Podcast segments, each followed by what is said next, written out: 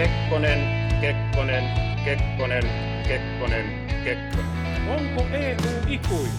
Sen verran voisi olla ehkä rehellinen, että toteasi, että komissio ei ole... Koti, uskonto ja isä. Ja tämän hallitukseni eronpyynnön vielä tämän illan aikana.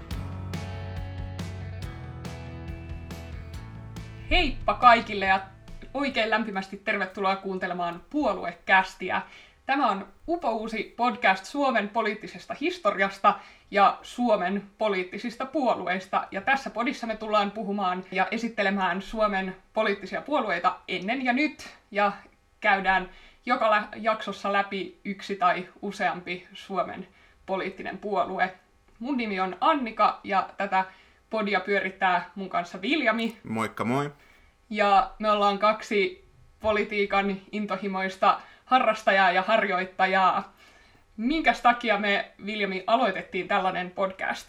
Joo, no siis on, on selvää, että, että näinä, näinä aikoina, mitä eletään, niin on varsin paljon sellaista sisältöä, joka on hyvinkin poliittisesti värittynyttä. Ja, ja mun mielestä on tilausta tällaiselle journalistiselle podcastille, jossa käsitellään Suomen poliittisia puolueita ja niiden historiaa.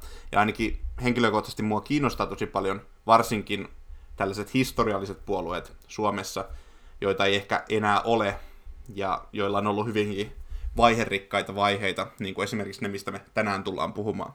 Nykyisin politiikkaa seuratessa saattaa helposti luulla, että nämä ajatukset ja ideologiat olisi jotenkin ö, ehkä viime vuosikymmenten tuotoksia, mutta näin ei välttämättä ollenkaan ole, ja tässäkin jaksossa tullaan huomaamaan, että, että ö, tämä pohja tämän päivän politiikalle on rakennettu jo reippaat sata vuotta sitten, sillä tässä jaksossa me tullaan käsittelemään Suomen ihan ensimmäisten joukkoon kuuluneita puolueita. Kyllä. Joo, mutta ennen kuin mennään niihin puolueisiin, niin voitaisiin ehkä esittäytyä. Annika, haluatko aloittaa? Jes, mä oon 24-vuotias kansanmuusikko ja kansantaloustieteilijä, upea kombo ja ennen kaikkea myös tosiaan intohimoinen politiikan harrastaja ja harjoittaja. Kotoisin Kouvolasta, nykyisin vaikutan Helsingissä. Entäpä sinä, Viljami? Joo, mä olen myös kahden alan opiskelija, eli opiskelen teologiaa Helsingin yliopistossa ja sitten opiskelen Turun yliopistossa klassillista filologiaa, mutta tällä hetkellä opinnot on ehkä vähän jäässä, kun olen työelämässä, mutta olen myös hyvin intohimoinen politiikan seuraaja. Ja, ja kumpikin meistä niin sanotusti harrastaa politiikkaa vähän syvemminkin, ja ollaan niissä piireissä tutustuttu, mutta niin kuin tuossa aikaisemmin sanoin, niin, niin tämä podcast tulee olemaan luonteeltaan tämmöinen journalistinen, että meidän omat poliittiset mielipiteet ei tule tässä, tässä ohjelmassa näkymään, mutta me kumpikin ollaan myös, tämän politiikan lisäksi, niin ollaan myös intohimoisia podcast-harrastajia. Haluatko kertoa, Annika, sun podcast-taustaa? Jes, mä pyöritän yhden toisen ystävän kanssa, muusikkoystävän kanssa sellaista Huliviliflikat podcastia, eli jos kiinnostaa jokin aivan muu kuin tämä politiikka, niin kannattaa ehkä kääntää sinne kanavalle. Siellä me puhutaan muusikkoudesta ja kaikesta, musiikkiin liittyvästä. Viljamilla on myös maan mainio podcast, mikä se sellainen on. Eli mä pyöritän sitten taas tällaista toista, hyvin asiapohjaista podcastia, eli Uskonnon pitkä oppimäärä, jota oon pyörittänyt ehkä nyt tuosta viime kesästä saakka. Ja siinä käsittelen viikoittain eri uskontoja, joten ehkä tämmöinen runko on hyvin samalla niin kuin tässä, että, että käsitellään viikoittain puolueita, mutta, mutta on mukava päästä tekemään podcastia jonkun toisen kanssa. Kyllä. Tässä podissa tosiaan puhutaan Suomen, Suomen äh, historiallisista puolueista, ja tässä jaksossa tullaan puhumaan suomalaisesta puolueesta ja ruotsalaisesta puolueesta. Kyllä, sen nimiset puolueet on ollut olemassa, mutta sitten tulevista jaksoista ei ole vielä juurikaan suunnitelmia, joten saa todella mielellään heittää meille aiheehdotuksia Instagramiin. Miten meidät sieltä löytää, Viljami? Joo, eli sellainen Instagram-sivu kuin Puoluecast, eli ihan niin kuin ohjelman nimikin on, niin sillä löytyy sitten, ja sieltä kannattaa sitten laittaa Insta-direktillä viestiä ja ehdottaa mahdollisia tulevia aiheita.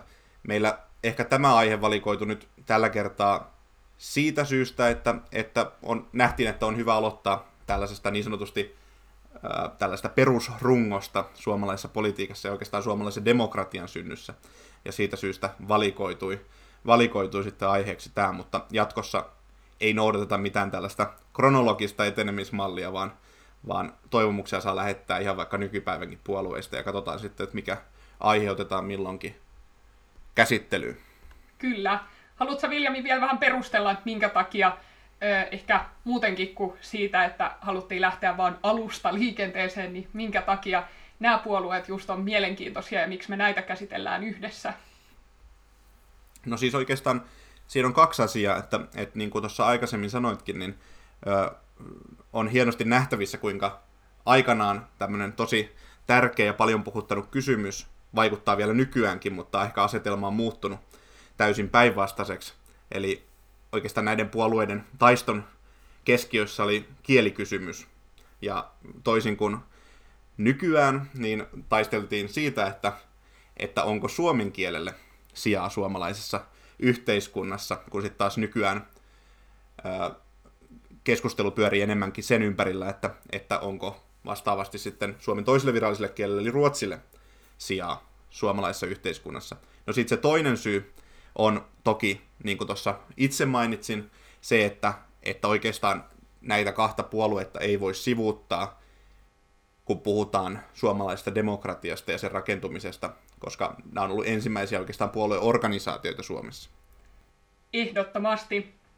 Näistä puolueista puhuttuessa niin nousee kaksi tällaista ö, ajalleen hyvin tärkeää ideologiaa ilmiö esiin, eli fennomania ja sen vastareaktioksi syntynyt svekomania. Mistä näissä on oikein kyse?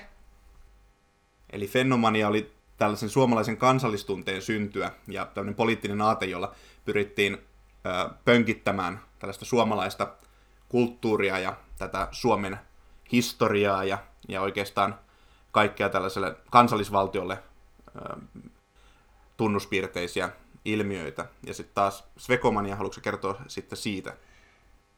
No niin, eli sitten Svekomania tietysti oli ruotsinkielisten tai pääasiassa ruotsinkielisten vastareaktio tälle fenomanialle. Eli kun fenomaniassa ehkä ajateltiin, että, että se yksi kieli on jollain tavalla tie yhtenäiseen kansaan, niin sitten Svekomanian taas se kantava ajatus oli se, että se kielellinen vapaus on tärkeää ja että ruotsin kielen asema pitää pyrkiä yhteiskunnassa myös turvaamaan ja, ja että, että kielen funktio ei ehkä ole se kansakunnan rakentaminen, vaan, vaan enemmän sitten tota, vaan kommunikaation väline. Kyllä. No entä millainen sitten Suomi oli tuolloin? Eli nyt puhutaan noin, mitä sanoisi, aikaväliksi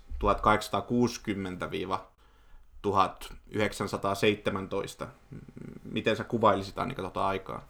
Joo, eli sehän tosiaan on vuosikymmenet ennen Suomen itsenäistymistä ja Suomihan oli silloin Venäjän suurruhtinaskunta ja, ja silloin nämä vuosikymmenet, jotka vei sinne itsenäistymiseen, niin oli tietysti, kuten me kaikki tiedämme, niin täynnä tällaista kansallisaatetta ja tavallaan haettiin ja muovattiin sellaista suomalaista kansallisuuden tunnetta ja kansallisidentiteettiä. Ja siinä sitten tietysti joutui koetukselle eri, eri näkemykset sitten siitä, mikä se Suomen kansa itse asiassa edes on.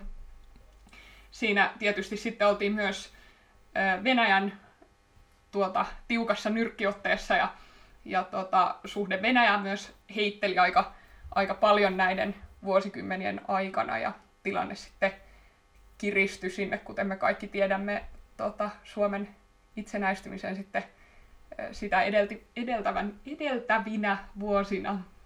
Joo, eli siinähän on tällainen voisi sanoa oikeastaan kaksinapainen tilanne ollut, että, että myös siellä, niin kuin Annika tässä sanoi, niin, niin tällaisessa sisäpolitiikassa on myllertänyt paljon, mutta myös se myllerys on johtunut siitä, että, että tai johtui siitä, että, että oikeastaan suomalaisilla oli vähän kahdenlaista suhtautumista siihen, että miten sitten Venäjään pitäisi suhtautua. Toiset ajatteli, että, että ollaan mieliksi, niin sitten saadaan enemmän siimaa, ja sitten taas toiset ajatteli, että että ei missään nimessä mieliksi, vaan että meidän täytyy ottaa oma paikkamme. Ja oikeastaan siitähän myös tässä suomalaisen puolueen sisäisissä kahinoissa on sitten, sitten kyse suurimmaksi osaksi myös, eli siitä suhtautumisesta siihen Venäjän valtaan. Kyllä. Mutta mennäänkö ensin siihen, että mikä tämä suomalainen puolue oikein oli? Haluatko Viljami kertoa siitä vähän lisää? Joo, eli me ajateltiin edetä tässä jaksossa siten, että mä esittelisin suomalaisen puolueen ja sitten Annika esittelisi ton ruotsalaisen puolueen. Ja tota, ja käydään tälleen historiikki lyhyesti läpi ja sitten puhutaan enemmän. Eli suomalainen puolue on tunnettu myös vanhasuomalaisina tai sitten suomettarilaisina.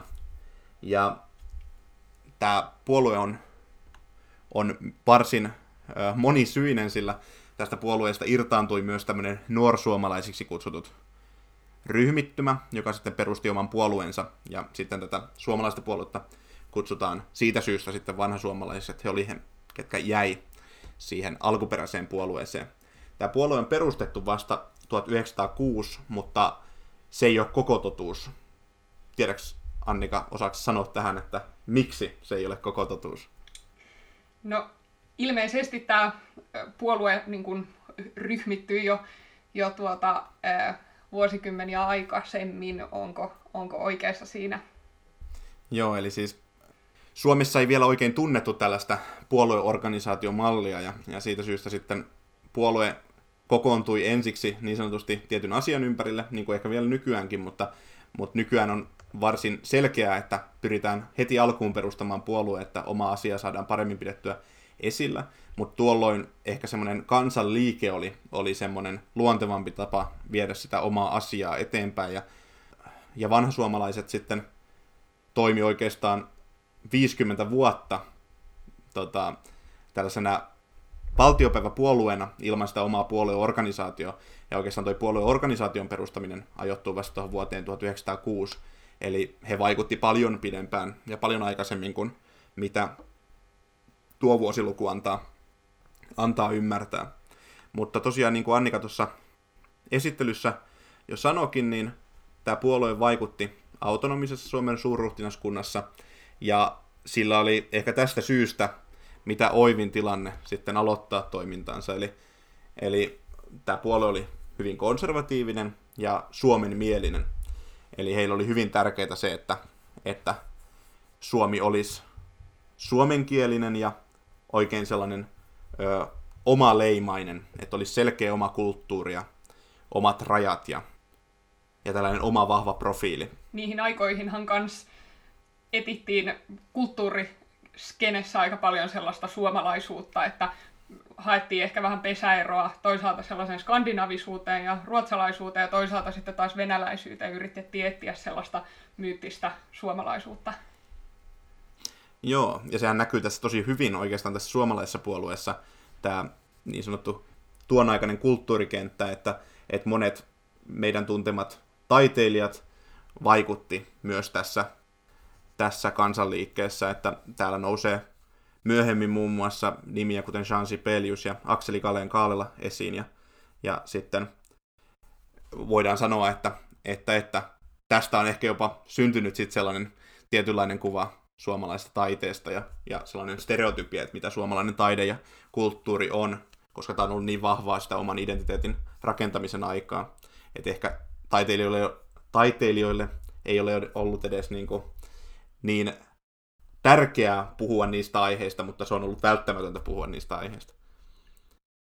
No miten toi oikeastaan, sä oot perehtynyt Annika enemmän tähän kieliriitaan ja, ja siihen liikkeeseen, niin miten, miten tämä oikeastaan edes lähti liikkeelle tämä niin sanottu kieliriita? Joo, no tosiaan 1800-luvun alkupuolisko ja vielä pitkälle siitä eteenpäin, niin Suomeahan johdettiin pääasiassa ruotsiksi ja kaikki valtion, tai valtio ja valtio, mutta kaikki, kaikki hallinto tapahtui pitkälti ruotsiksi ja ruotsi oli sellainen niin kuin sivistyneistön kieli Suomessa. No sitten tosiaan syntyneitä aikeita ja haluja saada Suomesta toinen virallinen kieli Ruotsin rinnalle ja, ja alettiin just niin kuin, kokoamaan voimia tämän, tämän suomen kielen ja samalla tosiaan, kun puhutaan suomen kielestä, niin täytyy muistaa, että se ajatus siinä takana ei ollut ainoastaan ne niin kuin kielelliset oikeudet sellaisenaan, vaan sen koko suomalaisuuden ja suomalaisen kulttuurin löytäminen ja vaaliminen ja sen kansakunnan niin kuin yhtenäistäminen sen kautta. Ja oli, ehkä tässä oli kyse myös siitä, että, että su- suomalaiset halusi, tai oikeastaan nämä, ketkä oli kieliriidassa sillä puolella, jotka halusi tätä voimakasta identiteettiä tunnustaa, niin he ehkä halus, että Suomella olisi jotain, mitä jollain muulla ei olisi. Ja siksi ehkä se suomen kielen merkitys nousi hirveästi, hirveästi esille ja näin vielä historiassakin siitä paljon puhutaan. Kyllä, ja silloin ei ehkä ollut niinkään kyse mistään niin kuin kielellisistä oikeuksista, niin kuin on, kun tänä päivänä puhutaan kielikysymyksistä, vaan tosi moni itse asiassa tämän suomen kielisyyden niin kuin ajajista niin oli itse asiassa äidinkieleltään ruotsinkielisiä alun perin, eikö vaan? Mm, kyllä, kyllä. Et esimerkiksi oikeastaan ehkä pisimpään tätä puoluetta, tai ehkä sanotaanko tehokkaimmin tätä puoluetta johtanut Yrjö Sakari Yrjö Koskinen, niin oli alun perin äh, ruotsinkielistä perheestä, ja hänen nimensä oli Georg Zacharias Forsman, ja, ja tota, hän aika oikeastaan niin kuin mielenkiintoisesti koki sitten sen suomenkielisen identiteetin enemmän omakseen ja, ja lähti sitä kehittämään, mutta hänestä tuossa ihan hetken päästä lisää. Eli tämän puolueen tämmöinen niin sanottu periaateohjelma, tai tämän, jos puhutaan vielä aikaisemmin tästä kansanliikkeestä, niin perustui tämän liikkeen ensimmäisen puheenjohtajan, eli Snellmanin ajatuksiin. Ja sitten tämä Yrjö Sakari oli Snellmanin seuraaja. Ja hän toimi sitten koko 1800-luvun lopun liikkeen puheenjohtajana. Mutta puolella oli myös tällaiset äänenkannattajat kuin Suometar ja sitten myöhemmin Uusi Suometar. Ja tästä juontaa myös sitten juurensa se, miksi puolue tunnetaan myös nimellä suomettarilaiset. Mutta tosiaan voitaisiin puhua sitä Yrjö Sakari Yrjö Koskisesta. Mietin tuossa hirveästi, kun tätä researchia tein tähän jaksoon, että, että on kyllä todella kummallinen nimi, että toistuu tuo etunimi tuolla sukunimessä, mutta tosiaan tässä on aika paljon ollut vaihtelua, että hän on pitänyt itse tällaisissa julkisissa tehtävissä esillä tällaista nimeä kuin Yrjö Koskinen. Se oli hänen kirjailijanimensä ja sillä nimellä hän myös taisi opettaa Helsingin yliopistossa, mutta, mutta tosiaan vuoteen 1882 hän oli Forsman.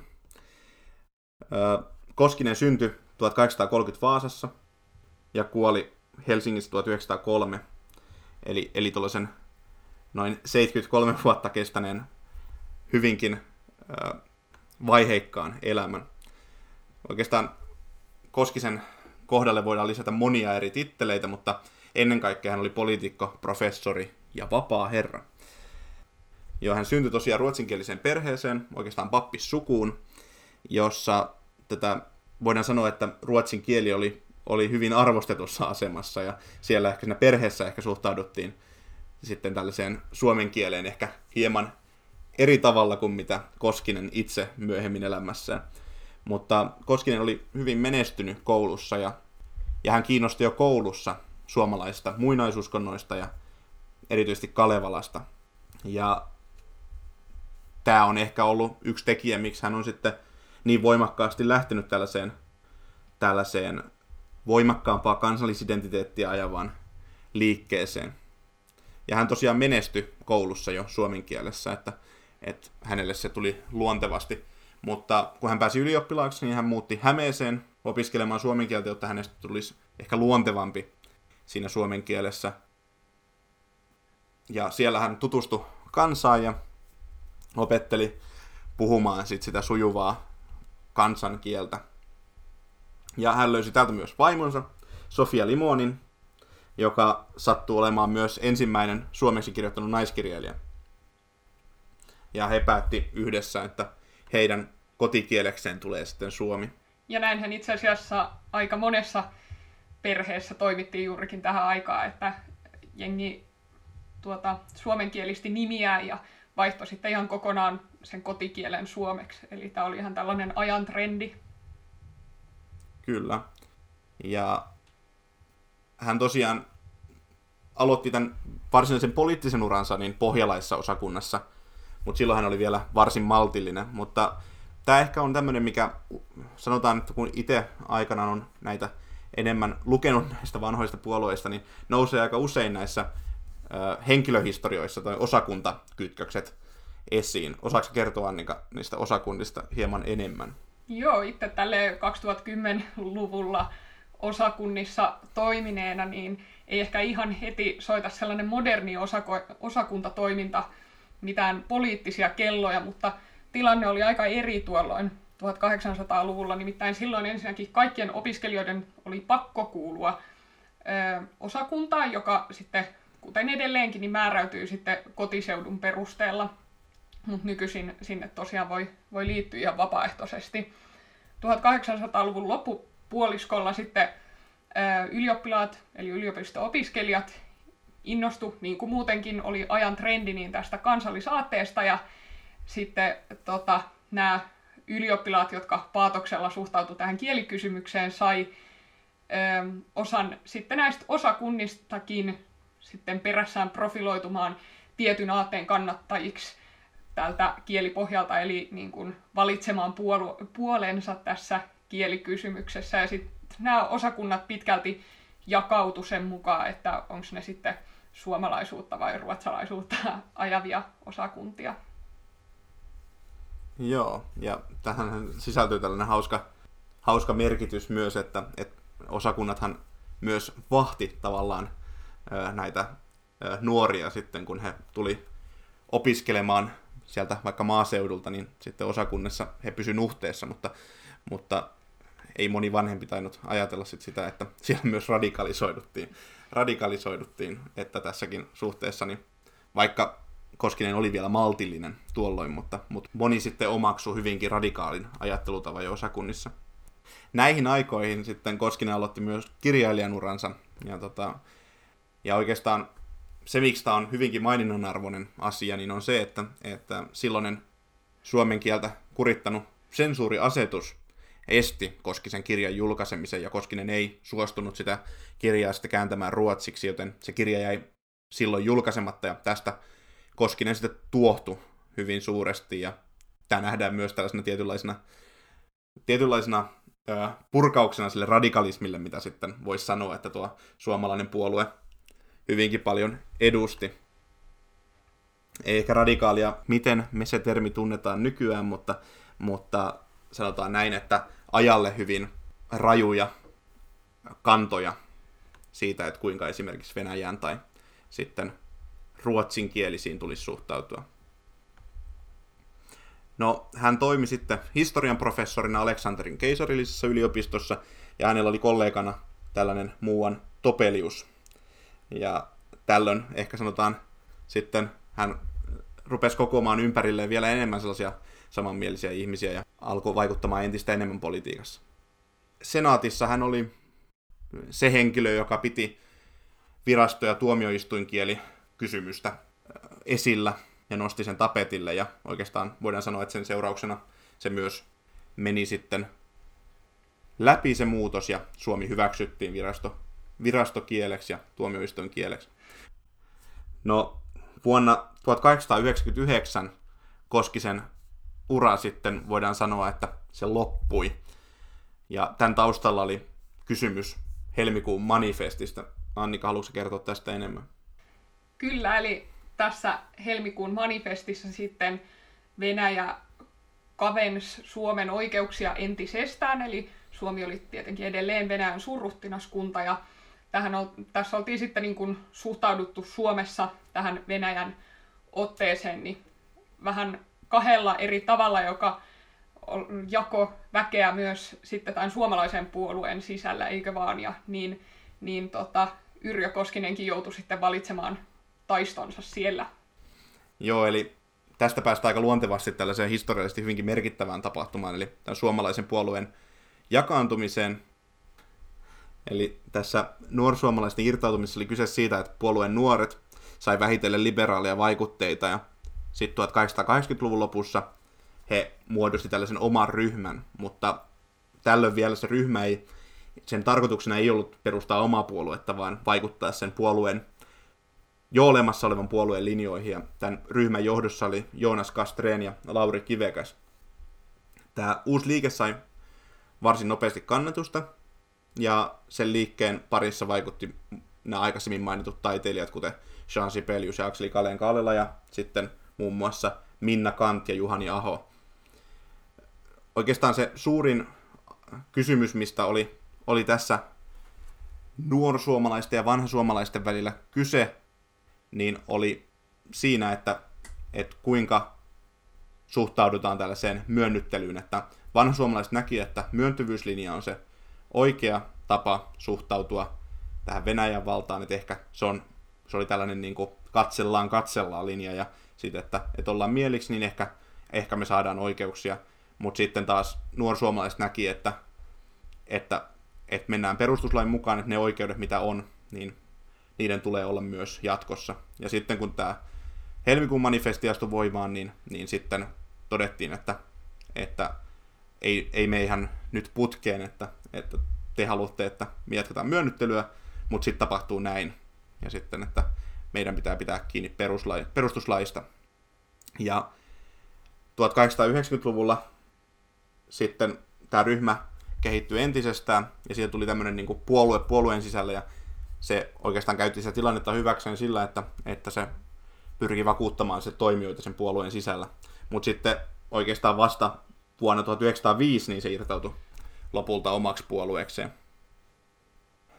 Suomalainen puolue on myös jännä siinä, että vaikka se on ehkä historiallisesti eniten aikaan saanut puolue, niin sanotusti, jos mietitään sitä lähtöasetelmaa, mistä se puolue on lähtenyt ajamaan asioita ja mitä se on halunnut saada aikaan, niin on myös saanut ne asiat aikaan. Että ei nyt ehkä tästä ei nyt tullut mitään kansallisvaltioa, mutta jos puhutaan tästä kielikysymyksestä vaikka, niin, niin kyllä Suomen asema pönkitty valtavasti ja, ja sitten voidaan sanoa, että, että lopulta jopa tällainen puolueen työskentely johti, johti sitten jopa itsenäisyyteen asti, voidaan sanoa.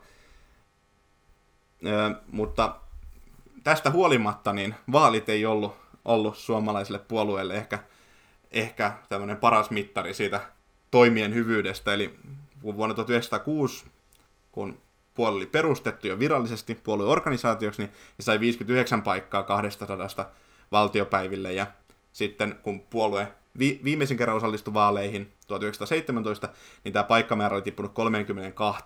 Ja koko tämän ajan se oli laskeva, eli se ei noussut enää missään vaiheessa. Mutta osaisi arvioida, Annika, että mikä, mikä tämän tekijän taustalla voisi olla? Joo, no ensinnäkin ehkä tämä, just tämä kieli, kieli- ja kulttuurikysymys siinä sitten alkoi vähän väistyä. Suomesta tuli noilla hujakoin demokratia, jolloin sitten tietysti tosi suuret uudet äänestäjäryhmät myös lähti vaaliurnille ja silloin myös esimerkiksi tällaiset työväenluokka-asiat alkoi nousta poliittisesti tapetille kanssa ja näihin aikoihin perustettiin muun muassa, tai oli perustettu jonkin aikaa sitten esimerkiksi sosiaalidemokraattinen puolue, niin silloin nousi myös ihan, ihan ennestään tuntemattomia ja aika silleen uuden profiilin omaavia puolueita sitten valikoimiin. Joo. Tämä vaalimenestys ei sitten koitunut suomalaisen puolueen kohtaloksi, vaan niin kuin hyvin tiedetään, niin Suomi itsenäistyi vuonna 1917 nuorsuomalaisen Swinwoodin johdolla. Ja silloin myös koettiin, että, että nämä puolueet on hyvä lakkauttaa, sekä suomalainen että nuorsuomalainen, sillä ehkä heille ei siinä ajassa ollut sitten enää kysyntää. Toki se yhteiskunnan tilanne muuttui varsin paljon.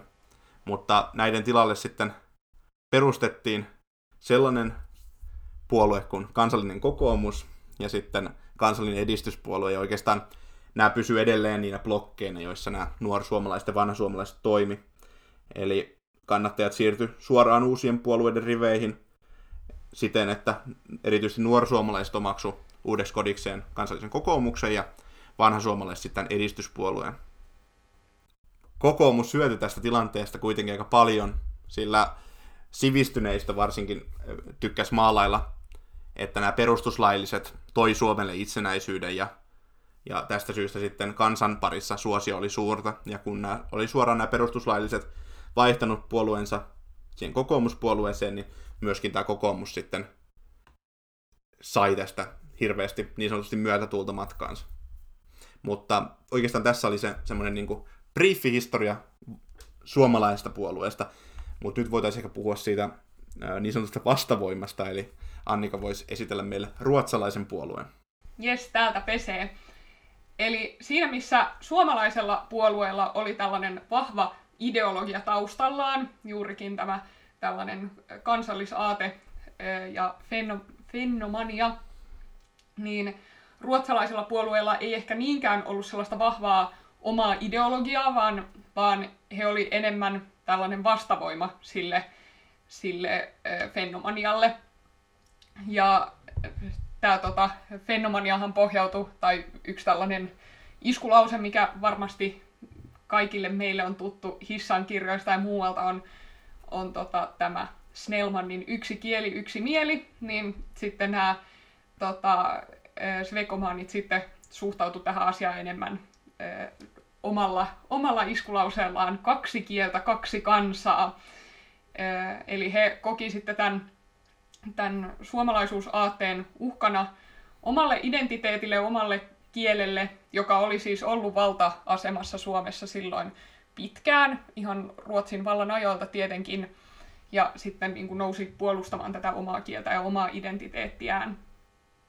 Näille fenomaaneille tosiaan kieli, niin kuin tuossa aluksi sanottiin jo, niin merkitsi tällaista kansanlujittajaa, mutta tässä Vekomaniassa niin kielellä oli vähän eri tällainen välineellisempi asema, eli katsottiin, että se on vaan väline yhteiskunnalliseen osallistumiseen. Ja sitten tässä Vekomaniassa myös korostui tällainen vapauden merkitys kansalliselle ja kielelliselle kehittymiselle, ja se nähdään kohta siinä sitten, että, että tässä ruotsalaisessa puolueessa vaikutti paljon liberaalimmat voimat kuin sitten suomalaisessa puolueessa. Ja sitten myös tämä suhde, suhde Venäjään oli ehkä svekomaaneilla ja ruotsalaisessa puolueessa aika erilainen kuin ehkä ainakin monella suomalaisessa puolueessa.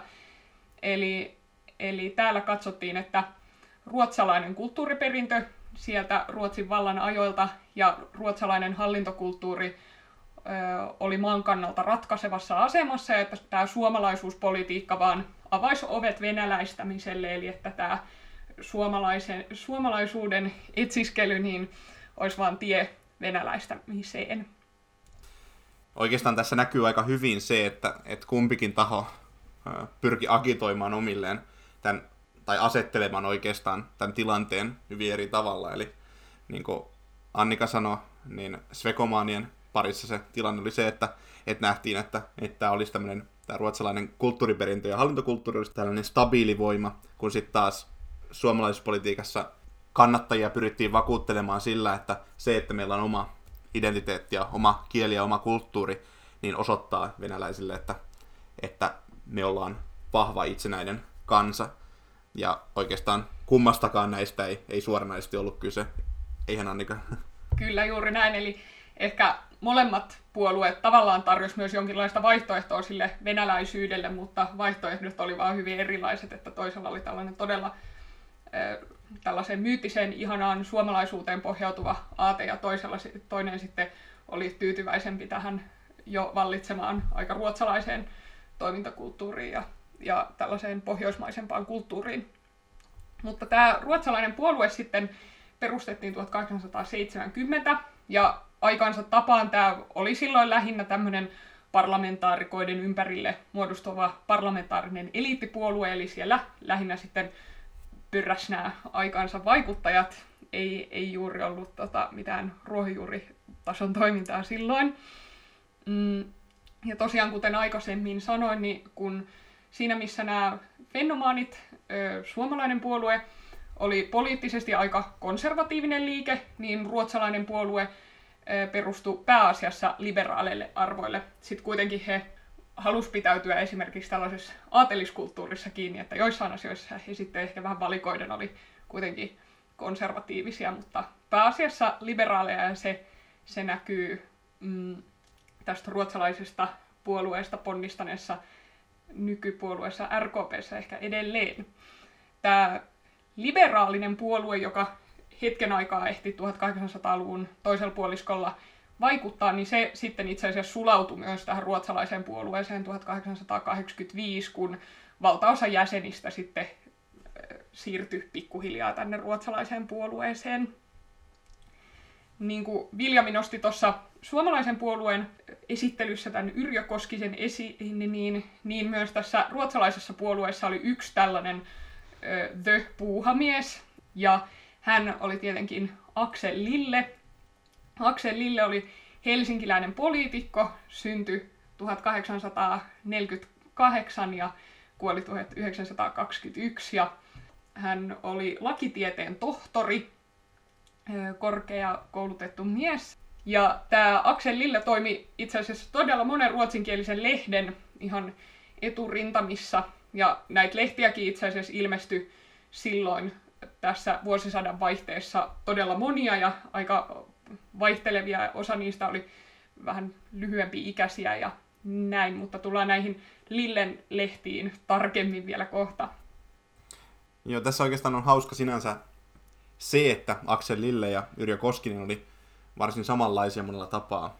Eli että kumpikin oli tosi korkeasti koulutettuja. No toki se oli, voidaan sanoa, että lähes välttämättömyys sille, jos halusi toimia politiikassa korkealla, mutta, mutta myös tämä tämmöinen niin kuin journalistinen lehtimies ää, toiminta oli, oli heille kummallekin yhteistä. Eli Yrjö Koskinen silloin, kun hänen uransa oli niin sanotusti tuhoutunut, niin hän sitten jatko kirjoittamista lehdissä.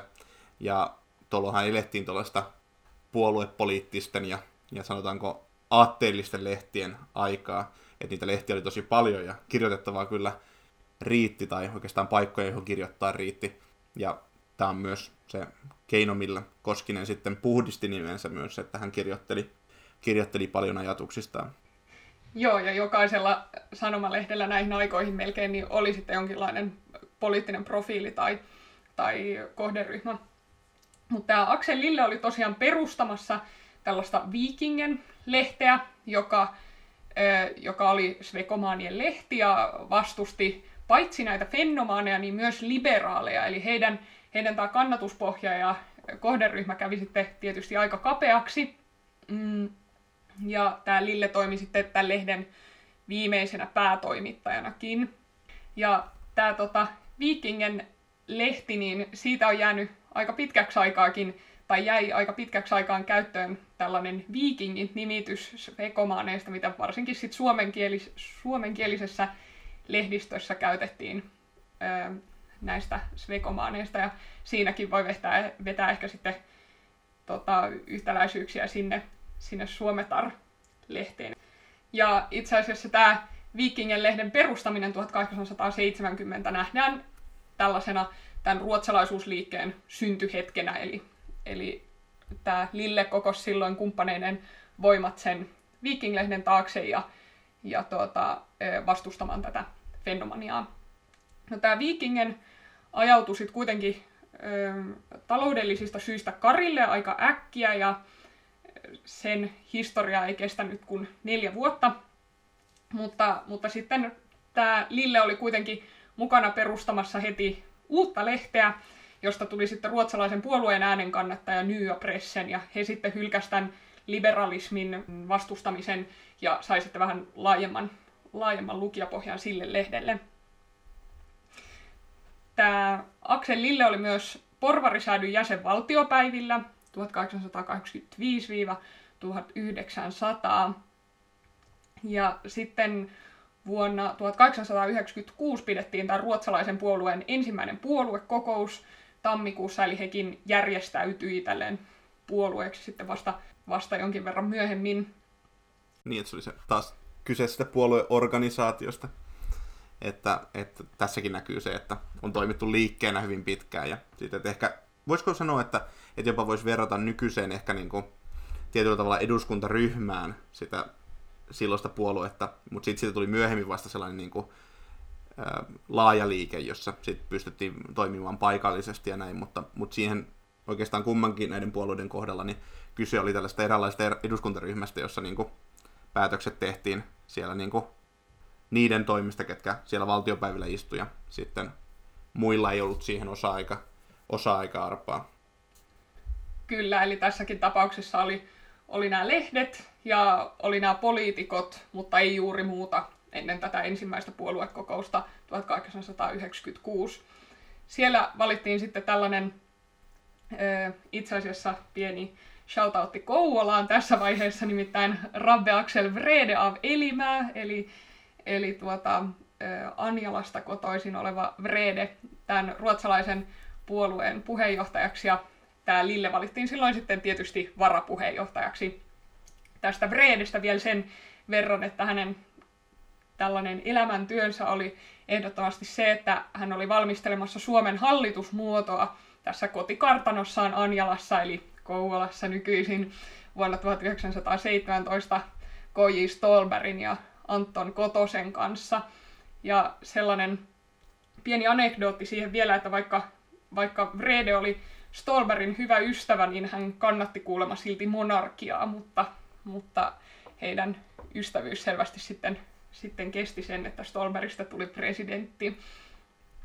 Sitten tuli Lillelle vielä yksi takaisku, varsinkin hänen lehdelleen, nimittäin kenraalikuvernööri Nikolai Bobrikov lakkautti sitten tämän New Pressenin kuulema ikuisiksi ajoiksi 1900.